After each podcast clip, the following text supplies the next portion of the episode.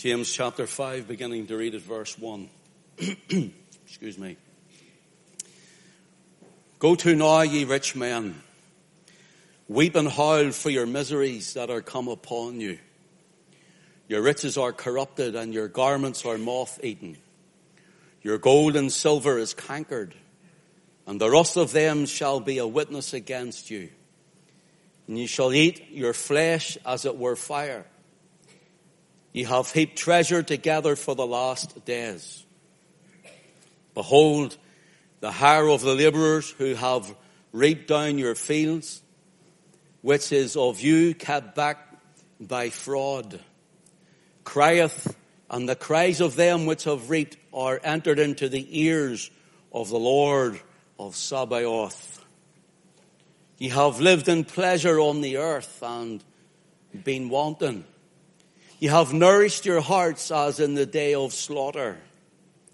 Ye have condemned and killed the just, and he doth not resist you. Be patient, therefore, brethren, unto the coming of the Lord. Behold, the husbandman waiteth for the precious fruit of the earth, and hath long patience for it, until he receive the early and latter rain. Be ye also patient. Establish your hearts, for the coming of the Lord draweth nigh. Let us pray. Father, we pray your word this evening will again lodge in every heart. We pray, O oh God, that you would inscribe it in every mind imprint it within our inner being. We pray, O oh God, you would always bring it to our remembrance by your Spirit. And Father, tonight we ask you that you would bless this company of people who faithfully have turned up again into this tent under this roof to worship you and to hear your word.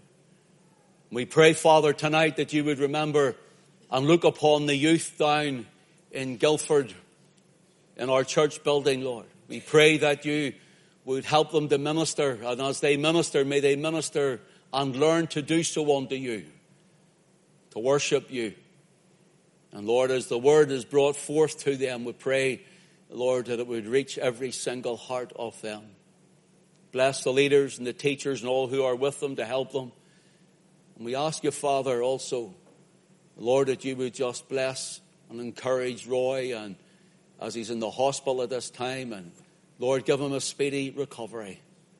Now we pray, Father, and shut us in with yourself, even as Andrew has prayed earlier. Make your word come alive to each and every one of us. And help us to see what is happening in our world and be watching and waiting and praying and ready and prepared for the coming of the Lord that draweth nigh. So glorify your Son tonight and hide this man. We ask it for Jesus' name's sake and for Jesus' glory alone. Amen. Amen. Tonight the title is The Elitist, the Greediest, and the Godless at the Coming of the Lord. Verse 1 starts with, Go to now, ye rich men, weep and howl for your miseries that shall come upon you. James is the half brother, the younger brother of our Lord Jesus Christ. He is the son of Joseph with Mary, where Jesus is the son of God, of a Virgin Mary. Jesus showed himself to James after his resurrection because James, his half brother, didn't really believe in him.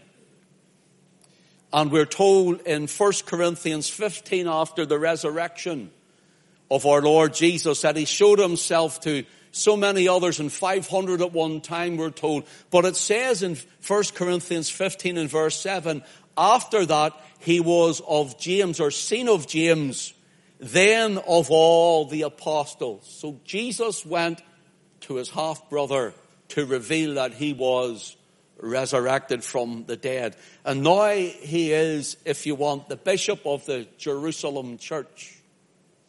This same James is speaking to scattered Israelites and to Christian Israelites.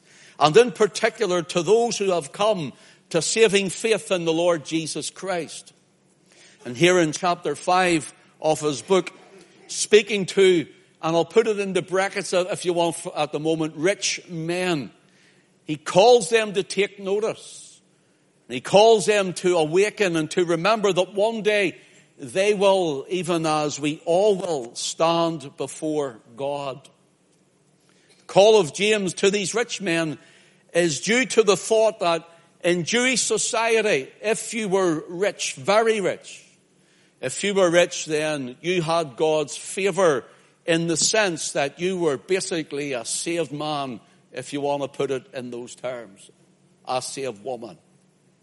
And in society, if you were rich and you were Jewish, then you had God's blessing and all others under you were your minions. And this is their thinking of the day in their society.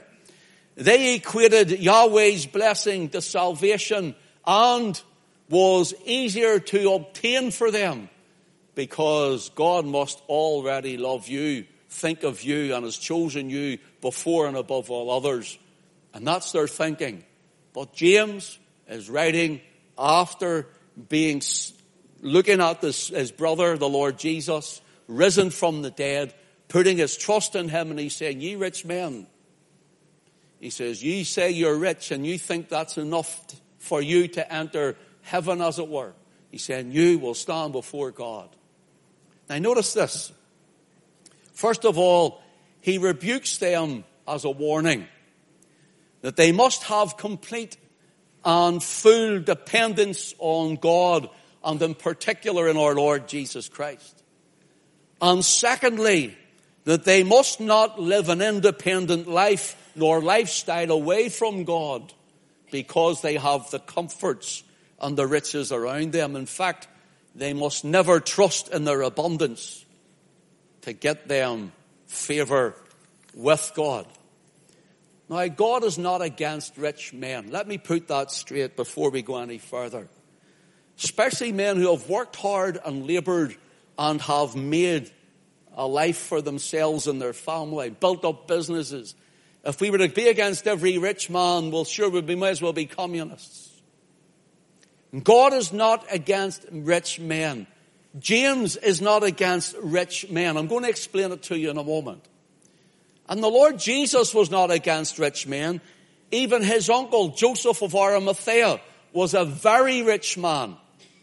Very well thought of. In fact, Joseph of Arimathea was a tin merchant and he came and sailed to the, the southern coasts of England there to the Mendip Hills to mine the tin. And there, uh, Joseph would have been a, trade, a trader going up and down throughout the Mediterranean with all of this tin. He was very, very rich. And so Jesus is not against someone being rich. It's what they place and think of it before God. And it's what they do with it. It was James who wrote in chapter 1, if you will, if you want to turn with me, and in verse 17. James wrote, Every good and every perfect gift is from above and cometh down from the Father of lights, with whom there is no variableness, neither shadow of turning. So James is saying, every gift that we have, whether from the poorest to the richest, everything that we have, even our very employment, our homes, everything is ultimately a gift from God. Our family, our children, our health is a gift from God. And so James is saying, not that all rich men were wicked, but rather he's saying it's what rich men think of Christ and what they do with it. James is putting forth three quick facts here for you. First of all, James is saying that God gives and owns all. I'll say it again. God gives and owns all, and what sort of steward that person is with what he has given them is what matters. Here's the thing, brother and sister, whether we are just working class people or whether we were rich. What if, what have you done with what God has given you? Even if you have nothing but little, what have you done with God, what God has given you? What type of steward have you been with the blessings that God has bestowed upon you? Secondly, do not trust in wealth or riches, James is telling us. You cannot take them with you. And listen, we all need our comforts. We all like them. We all need to survive. We all need to live. This is not about that. But it's placing anything, even job, before the things of God. Even your job before the things of God. Notice what he says in our reading, if you will turn to it. Chapter 5 and verse 2 and 3. He says, Your riches are corrupted and your garments are moth eaten. Your gold and silver is cankered, and the rust of them shall be a witness against you. And ye shall eat your flesh as it were fire, and ye have heaped treasure together for the last days. And what James is saying is really what you have and what God has blessed you with, you can't take with you. There's an old saying, uh, and I'm sure many of you know it, and it is there are no pockets in a shroud. There are no pockets in a shroud. Thirdly, James is saying, God's blessings in this life does not equate to salvation in the next. God's blessing in this life does not equate to salvation in the next. God blesses. The Lord gives and the Lord taketh away. Blessed be the name of the Lord. And it does not equate, for this was the mindset in the day of the Lord Jesus among the, the Jews of his day. That if you were extremely wealthy, everyone was beneath you. You treated them like that. You stamped on them. You tramped on them. You walked past them. You didn't bother with them. In fact, you lorded over them. And they were certainly God's elite as the elitists and God's elect because they had so much of their wealth. But you cannot take it with you. And the blessing of God does not equate to salvation in the next. You cannot pay your way to heaven. You cannot pay your way into the kingdom of God. It doesn't matter how much we would give to charity. It Doesn't matter how much you pay into the church. It doesn't matter what you try to give for your salvation. You cannot pay your way into the kingdom of God. And hence James is looking, but we're going to look at the higher echelons soon of society and the elitists. These were, as it were, the elitists in Jewry, J-E-W-R-Y in the day of James in Deuteronomy chapter 8 and verse 18. Listen to what it says. But thou shalt remember the Lord thy God, for it is he that giveth thee power to get wealth.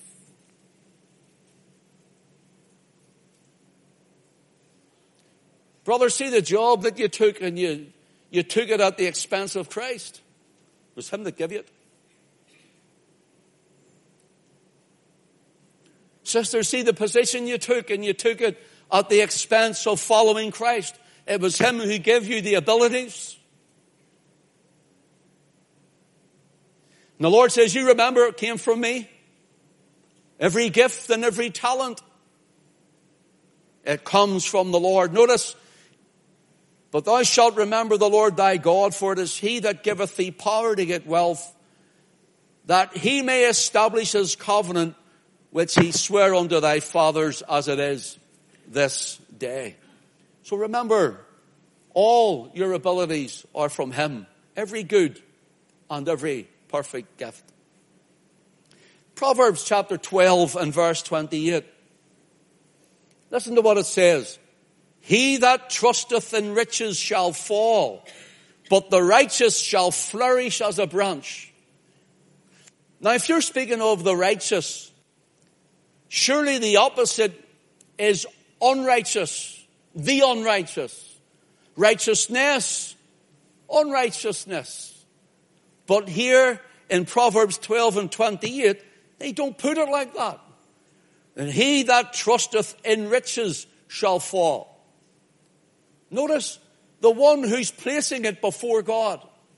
And again, you can place it with yourself or myself or all our others, whether it's whatever that we place before the Lord, before walking with Him.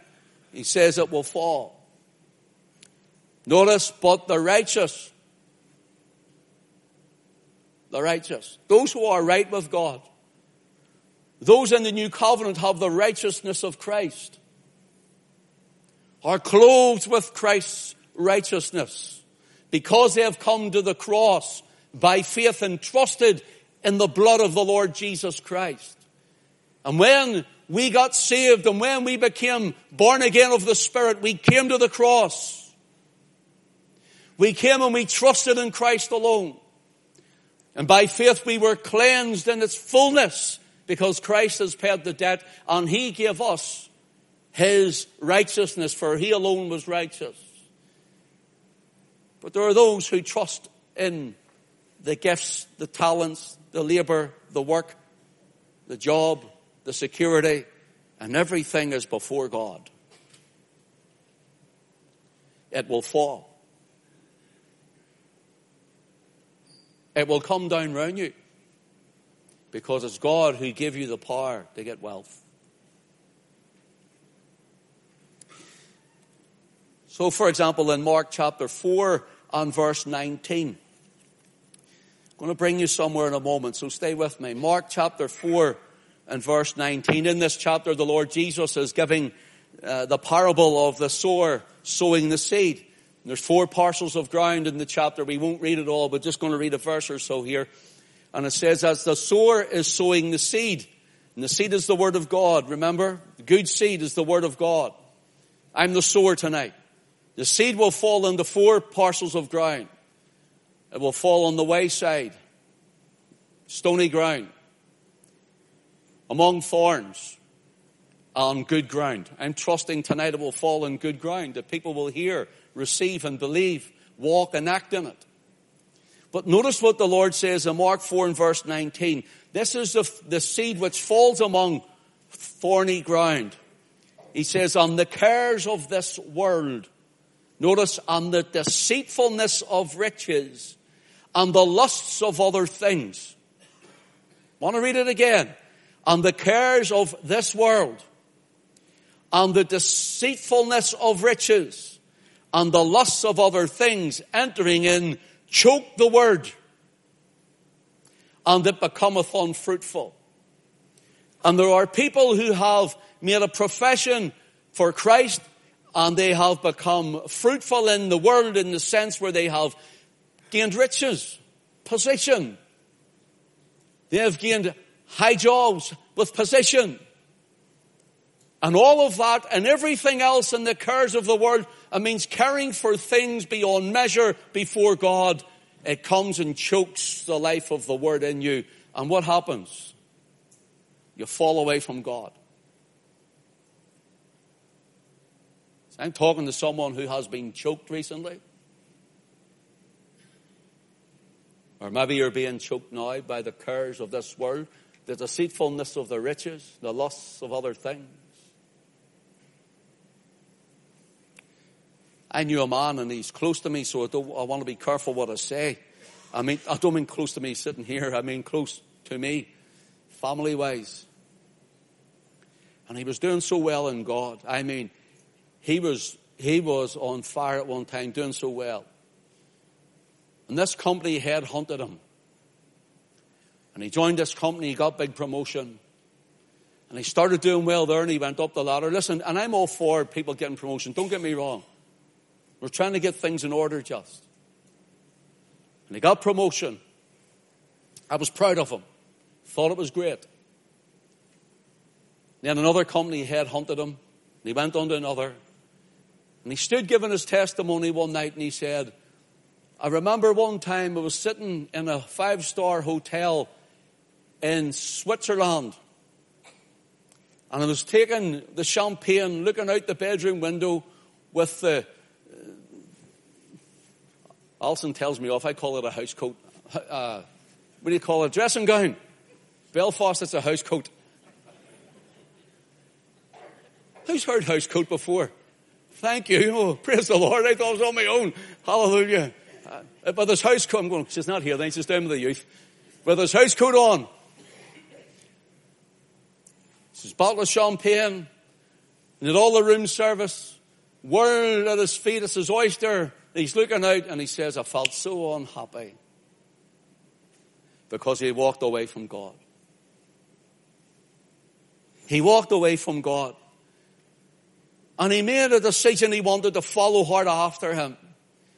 And he even left all behind him, all of that behind him. He started serving God and he was going great until he was headhunted again. And now he runs a company.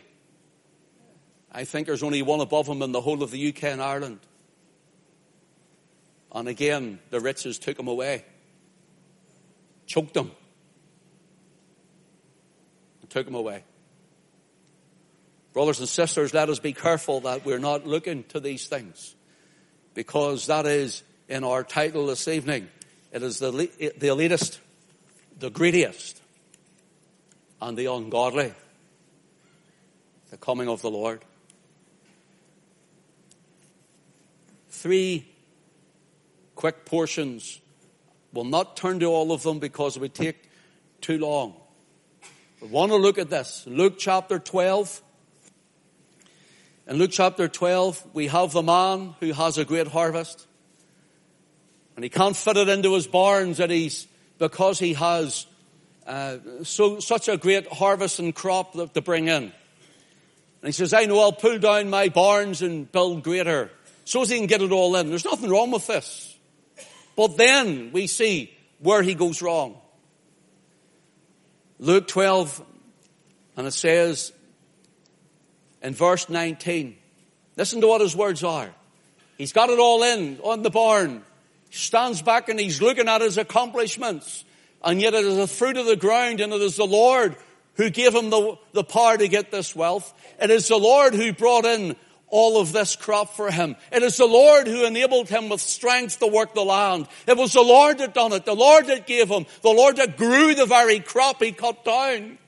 The Lord that blessed him with everything.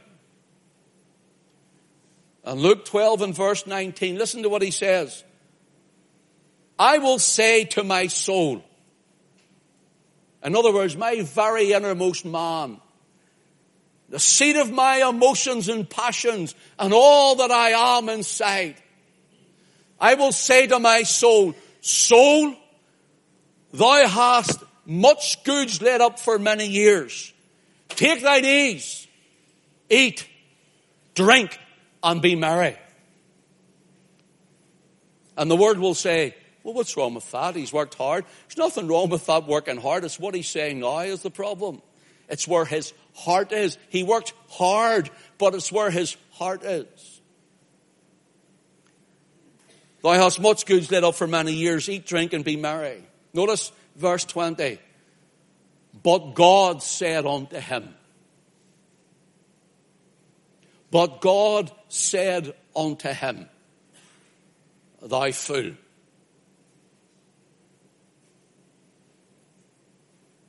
Thy fool, this night thy soul shall be required of thee. Then whose things be which thou hast provided. So is he that layeth up treasure for himself and is not rich toward God. Now listen, brothers and sisters, I'm not preaching this in order for you to give me your money. I don't preach money and you know that. Never preach money. The Lord meets the needs that we have. I don't preach money. All we do is lift an offering. So I'm not talking to us about money. I'm not saying you have to give everything up and go away and do something uh, unless the Lord tells you to do that. But what I'm saying is here, this man's heart had turned from God, and I feel tonight that this is, as it were, a prophetic witness to some of us in here tonight, whether it be your job and your heart has turned from God. He's saying, you are being foolish. What if God said this night your soul would be required of you? What does he mean about your soul will be required? He says, you think you've all this time. Thou hast much goods laid up for, listen, many years. For many years. Take thine ease. Eat, drink, be merry. Let's party it up. Let's live it up. Sure, I'm only here going through this way once. And that's the world. I done it for years. Not condemning, I done it.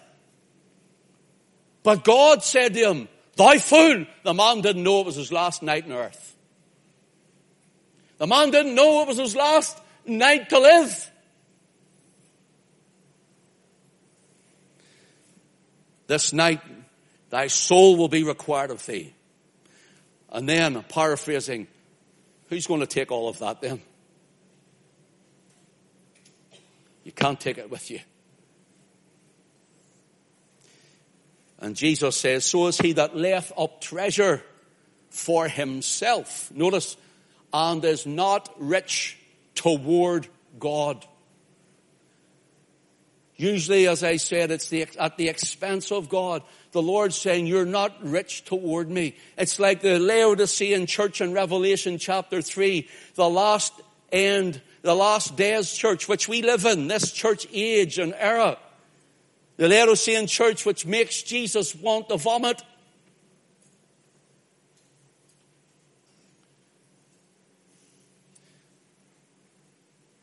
Lord Jesus says to the Laodicean church, He says, Thou sayest, I am rich and increase with goods and of need of nothing. Speaking to the church today, Thou sayest, I am rich and increased with goods and in need of nothing. And knowest thou not that thou art wretched and miserable and poor and blind and naked? That's what he says to the church. Can't you see it coming true the more and more, the more you see that the Word of God isn't being preached and taught? Can't you see it more and more when you hear of all the fads that the church is going through and all the things that they're allowing in and all of those things that should be put outside and out of the world? Preached against, not brought in and taught and helped and, and nourished along. Jesus says this church, it means they were lukewarm. He says, Oh, art neither cold nor hot. You make me want to spew you out of my mouth, he says. Such is the church today. Are you rich toward God, brothers and sisters? Friend, do you know the Lord? Do you know the Lord? In Psalm 52 and verse 7, listen, you think the Lord Jesus could possibly be relating to this psalm as he's telling this parable. Psalm 52 and verse 7, the psalmist said a thousand years previous or so, Lo, this is the man that made not God his strength, but trusted in the abundance of his riches and strengthened himself in his wickedness.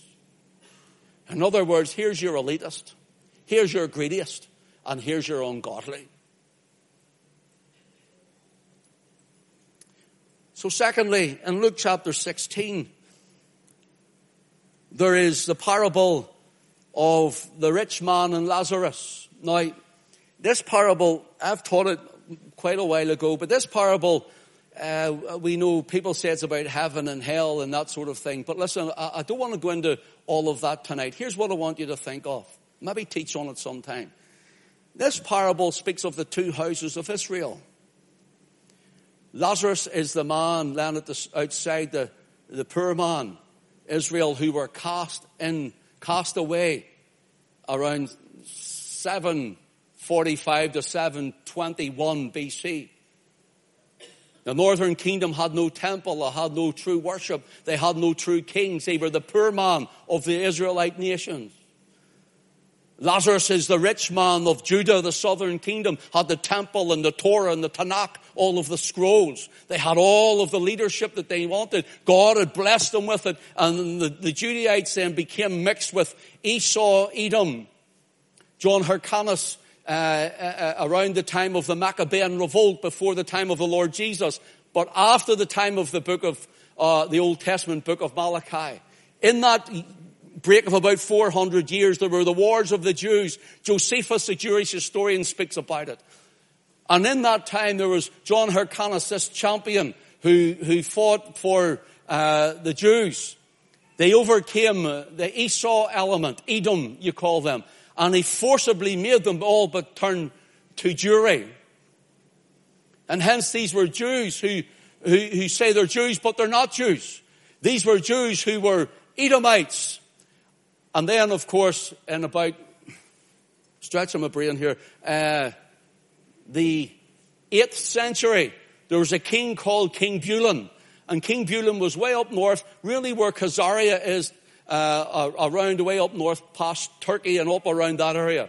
And Khazaria, where the king was called Bulan. And Bulan wanted a national, um, a national religion. And he looked at Islam and he looked at Christianity and he says, no, they're fighting against each other. I don't want to get involved. And he brought up the Jews, their priests, and they said, well, here, here's what our religion is. And he took it on and force converted all of those of Khazaria under him to become Jews. So they become known as Jews and they're not of Israel. They're not true Israelites.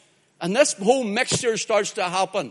And that's why we have people like uh, Judas Iscariot who betrayed our Lord. That's why we have Herod the Great who was an Edomite, yet he was Jewish to his religion. I don't want to go too far into it. I don't want to boggle the mind. But in this time, this whole mixture of a hodgepodge is there. And Judah becomes the rich man, but it becomes more Jewry. Those who are, if you want, this hodgepodge of stuff, of people, claiming that they're Jews and they had the temple, the Torah, the Tanakh. And then, of course, they had the Talmud, which says our Lord Jesus is burning an excrement in hell. They had all of these teachings from Babylon. And the Lord Jesus is saying, He's telling this parable, this rich man dies. He doesn't die and go to hell because he's rich. It's because he doesn't know Christ. And he's saying that, that, that, later the Jews were scattered all over the world and he's in, they're, they're in like a living hell as it were. That's the, uh, the idea of the parable. I don't want to go any further into it because there's too much teaching in it. But the Lord Jesus is saying here in Luke 16 and verse 19, there was a certain rich man which was clothed in purple and fine linen and fared sumptuously every day. Verse 25. We're told that he dies, Lazarus dies, one is in hell and torments and one is in Abraham's bosom. Notice and it says, but Abraham said to the rich man, the rich man said, let Lazarus come and dip his finger in this fire and cool my tongue with the water. He says, I'm tormented down here. And the Lord Jesus tells the parable and says, But Abraham said, Son, remember that in thy lifetime receiveth the good things. And hence you can see, because of Jewry, they thought if you're rich, then you're God's. But there was a whole amalgamation of people there at the time. Many of them called Jews, but not of Israel. And notice here, the Lord Jesus is saying, you had everything, every chance. You had the temple, you had the proper lineage of the king, the tribe of Judah, the lineage of David, you had the Torah, you had the Tanakh, and then you bring in the devilish uh, Babylonian Talmud. You start going wrong so far that they even crucify the Christ.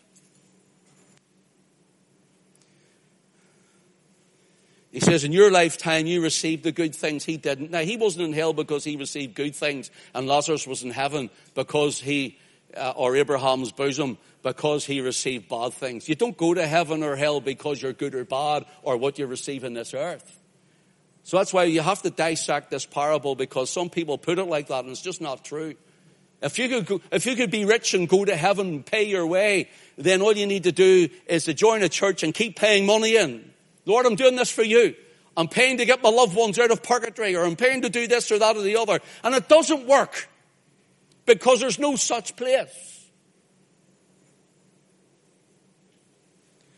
I'm paying uh, into the church that I'll be in heaven if I die. And listen, brothers and sisters, the Lord Jesus is telling the parable and the man says, will you send one of my brothers down that they may go, or you let one of my brothers know, pardon me, that they may go and tell the others. And the Lord Jesus says, even if one rose from the dead, they won't believe. And he rose from the dead and they wouldn't believe. Notice, some are given prosperity and position and they serve self and are not rich toward God. For some, I want you to get this. For some, this is the only blessing they will ever have, and it's temporal in this life, for they will place their all on that and disregard Christ. I don't care how holy we think we are at times. We can all get to the place where our heart runs after this or that or the other or him or her. You can run after people, after things that you want to do, and you, you can run after job to make more money. Listen, and there's nothing wrong with making more money. Please don't get me wrong. But it's at the expense of Christ. It's at the expense of the gospel. It's the expense of your faithfulness toward the Lord. Thirdly, Matthew 19. We have a parable of the rich young ruler.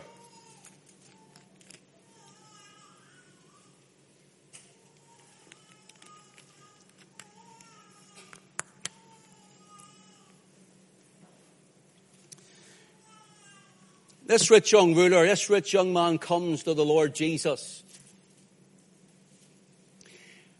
And I'm paraphrasing for time, he says, Good master, what good thing must I do? Notice, what good thing must I do that I may inherit eternal life? And Jesus says, Keep the commandments. He gives him some commandments. He says, All these have I kept from my youth up, which is a lie already. It's wrong, he hasn't. None could. Then he says, what else do I need to do? He says, take what you have, sell it, give to the poor and so forth.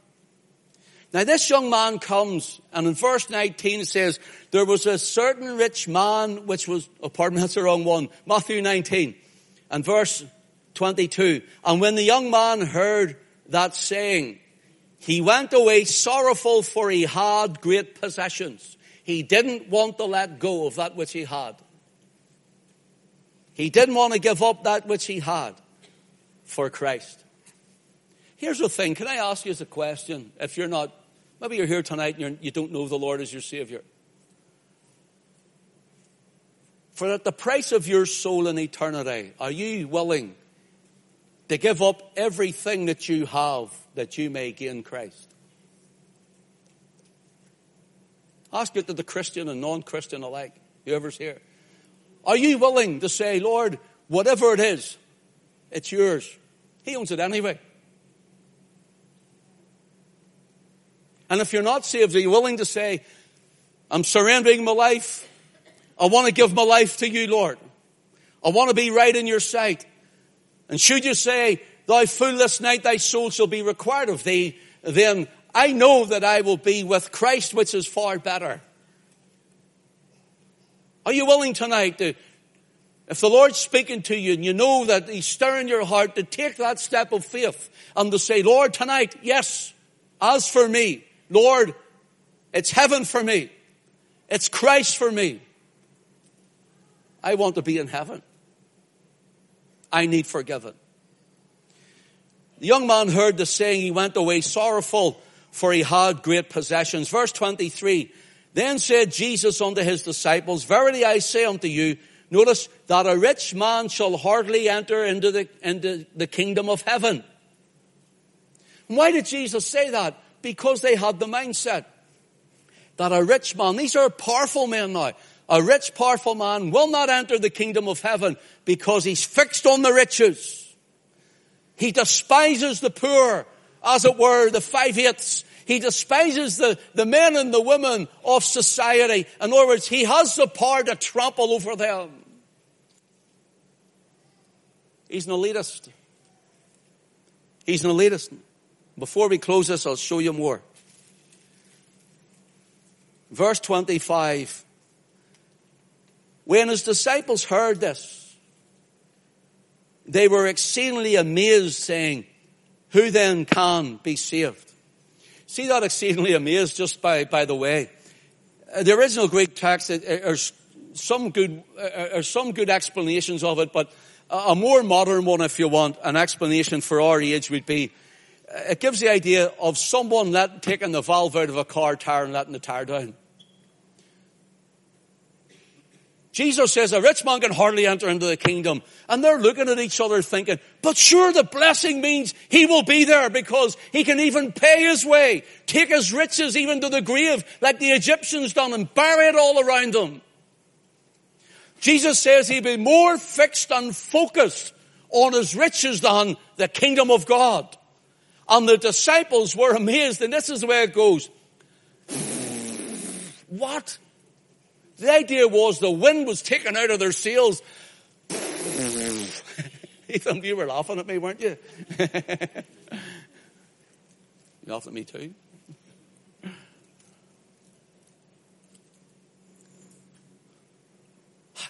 Who then can be saved if men like this, if, if this isn't God's blessing and men like this, they're looking at the, the riches. You, you can look at the church, you can look at the denomination, you can look at the pomp and the ceremony and the ritual and all the things they do. And then you walk into a, a, a tent that flaps about in the wind and leaks sometimes whenever it's raining and, and your, your, your might be a bit damp here and there sometimes because of the condensation with a concrete floor and there's no nice carpet. But I'll tell you, it's not in there and it's not in here, it's in Christ.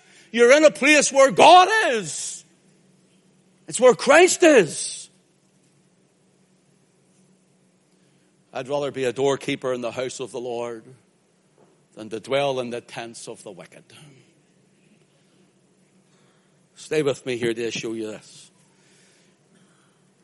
Who then can be saved is the question. Verse 26, but Jesus beheld them and said unto them, with men this is impossible. Would you say impossible?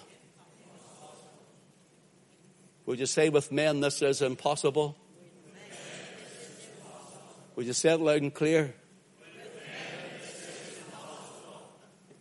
But with God, would you say all things are possible? Salvation is of the Lord. The impossibility, I mean, the utter, total depravity of our human nature tells us it is absolutely, definitely impossible for us to save ourselves. But God. So, James 5, please.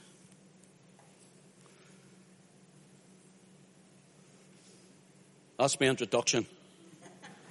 I'm joking. Yeah. It really is, but uh, uh, I'm just closing this up here. Thank you. James 5 verse 1. Go to now, ye rich men, weep and howl for your miseries that come upon you. Your riches are corrupted, your garments are moth-eaten. Now take note of this.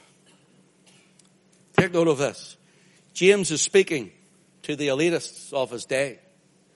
But then he runs us into the last days.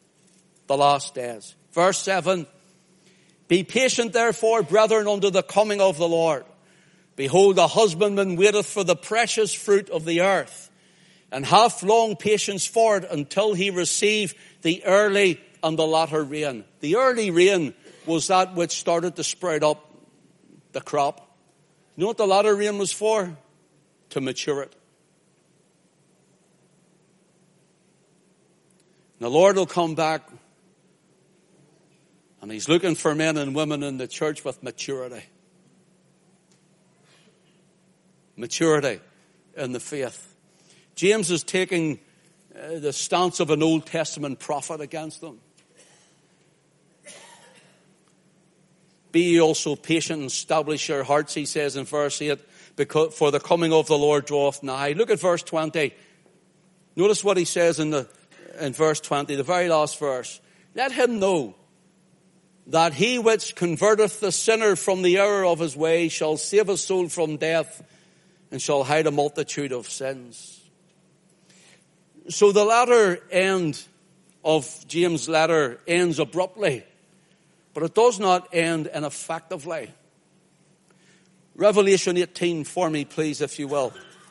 Revelation 18. And I'm just going to jump across this as I run this into a close for there's far too much uh, in this chapter. Now, the Lord has given John on the Isle of Patmos, he's given him a vision. And it's the book of Revelation that is written out of that.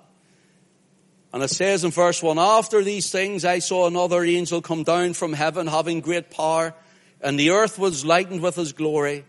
And he cried mightily with a strong voice saying, Babylon the great has fallen, has fallen, has become the habitation of devils and the hold of every foul spirit and cage of every unclean and hateful bird. Notice this now.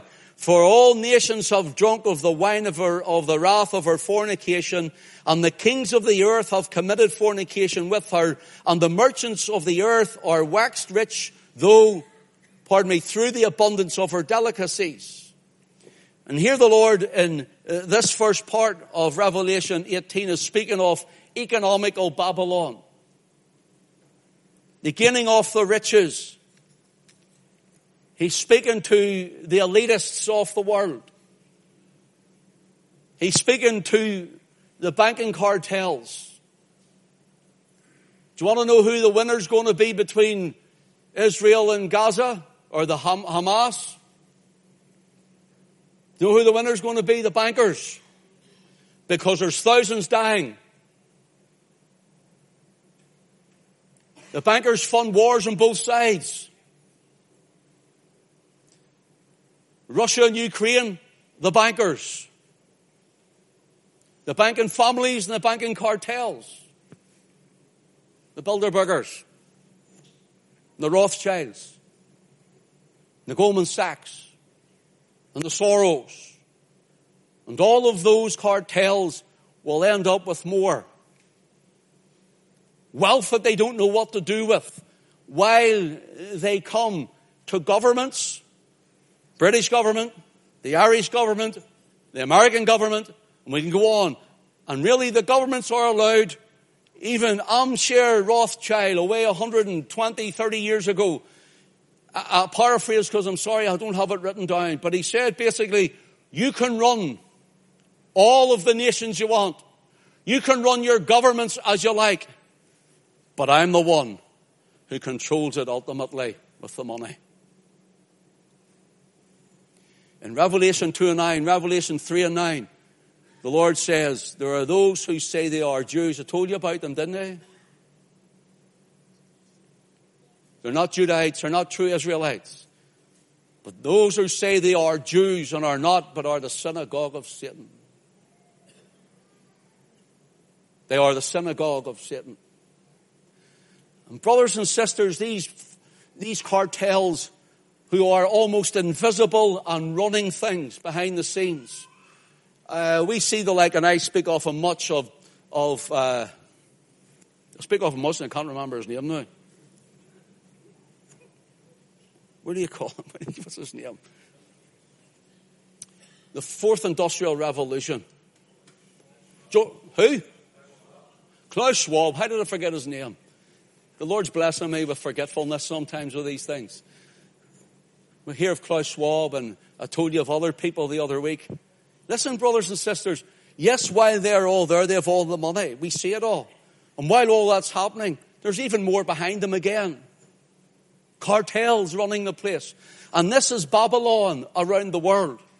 We have economical Babylon. We have ecclesial uh, Babylon who are, who are gathering in all nations under themselves of all religions and faiths. The Abrahamic world center where Judaism and all forms of Christianity and Islam are all now to worship together in the Middle East. Told you last week the little spot of the land of Israel or of, uh, it is a very crux between the, the African continent. I'm trying to do it your way. The African continent, European continent, the Asian continent, and the Australasian continent. And it's the very heart of it all. And it was the Rothschilds who bought up the swathes of land and promoted the Zionism. Brothers and sisters, there's more behind the scenes than you know. There's more behind the scenes than we all know. And what we do know is only a little bit. Look behind what's happening. Everybody's focused on the land of Israel. Was Ukraine, now it's there. Brothers and sisters, watch this space to see what happens next. Try and look behind it. Try and see what else is going on. They're covering something up. They're moving something along. They're bringing something else into being that you and I are not privy to. And the people are dying over it. And the bankers are getting rich over it. And the word is, Go to now, ye rich men, and howl and weep. Go to now, ye rich men, and howl and weep. This isn't about businessmen that's running their business and working hard for the living and employing people. It has nothing to do with that. It is to do with these people. Go to now, ye rich men, and howl and weep. And he says, you're storing it up for the last days. He says, but the coming of the Lord draweth nigh the coming of the Lord. So I finish with this. Thank you for your attention. If you're taking notes, jot this down. We'll not read it. Time's gone. In Revelation 18, verses 1 to 3, we have the description of the city from God's point of view. That is Babylon, the city of Babylon. Not literal, but uh, spiritual city. In verse 4 we have the warning to the saints to come out of her, my people, that you be not partakers of her sins, that you receive not of her plagues. In verse 9 we have the world leaders and governments mentioned, and in verse 11 to 16 the commercial world. And then in verses 17 to 19 we have the maritime international trade.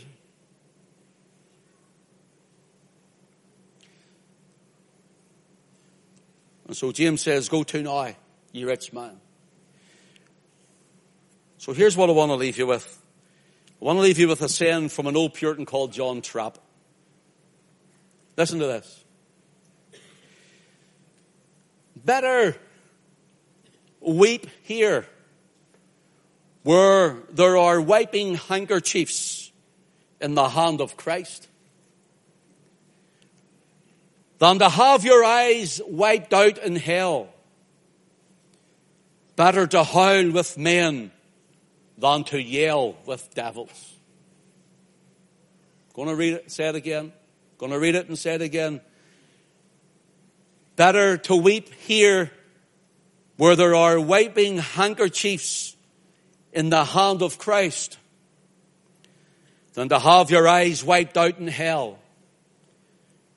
Better to howl with men than to yell with devils. Where would you be? Will you weep before Christ tonight? And he takes out, as it were, the handkerchief, metaphorically speaking, to dry your eyes from your sin.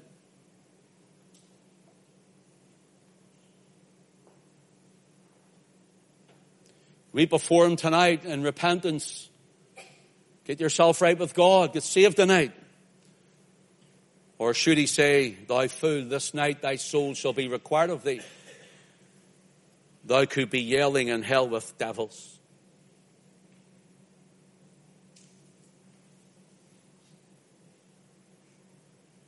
Where will you be, friend? Can't pay it. You can't work it. You have to receive it by faith. You come to Him tonight and Christ will forgive you. Christ will cleanse you of all your iniquity and sin. And you'll be on the road to heaven, the kingdom of God. May God bless you tonight. Thank you for your attention. May the Lord bless His word to all our hearts. Amen. Team, come and come up and we'll close this evening. Let the people get a wee cup of tea. If you're not saved and you want to speak, I'm going to be about. Our Elder Andrew's there. Head Deacon here. Jeff and Pastor Glenn sitting here. Or myself or somebody else. Please see someone and don't leave without getting yourself right with God. May the Lord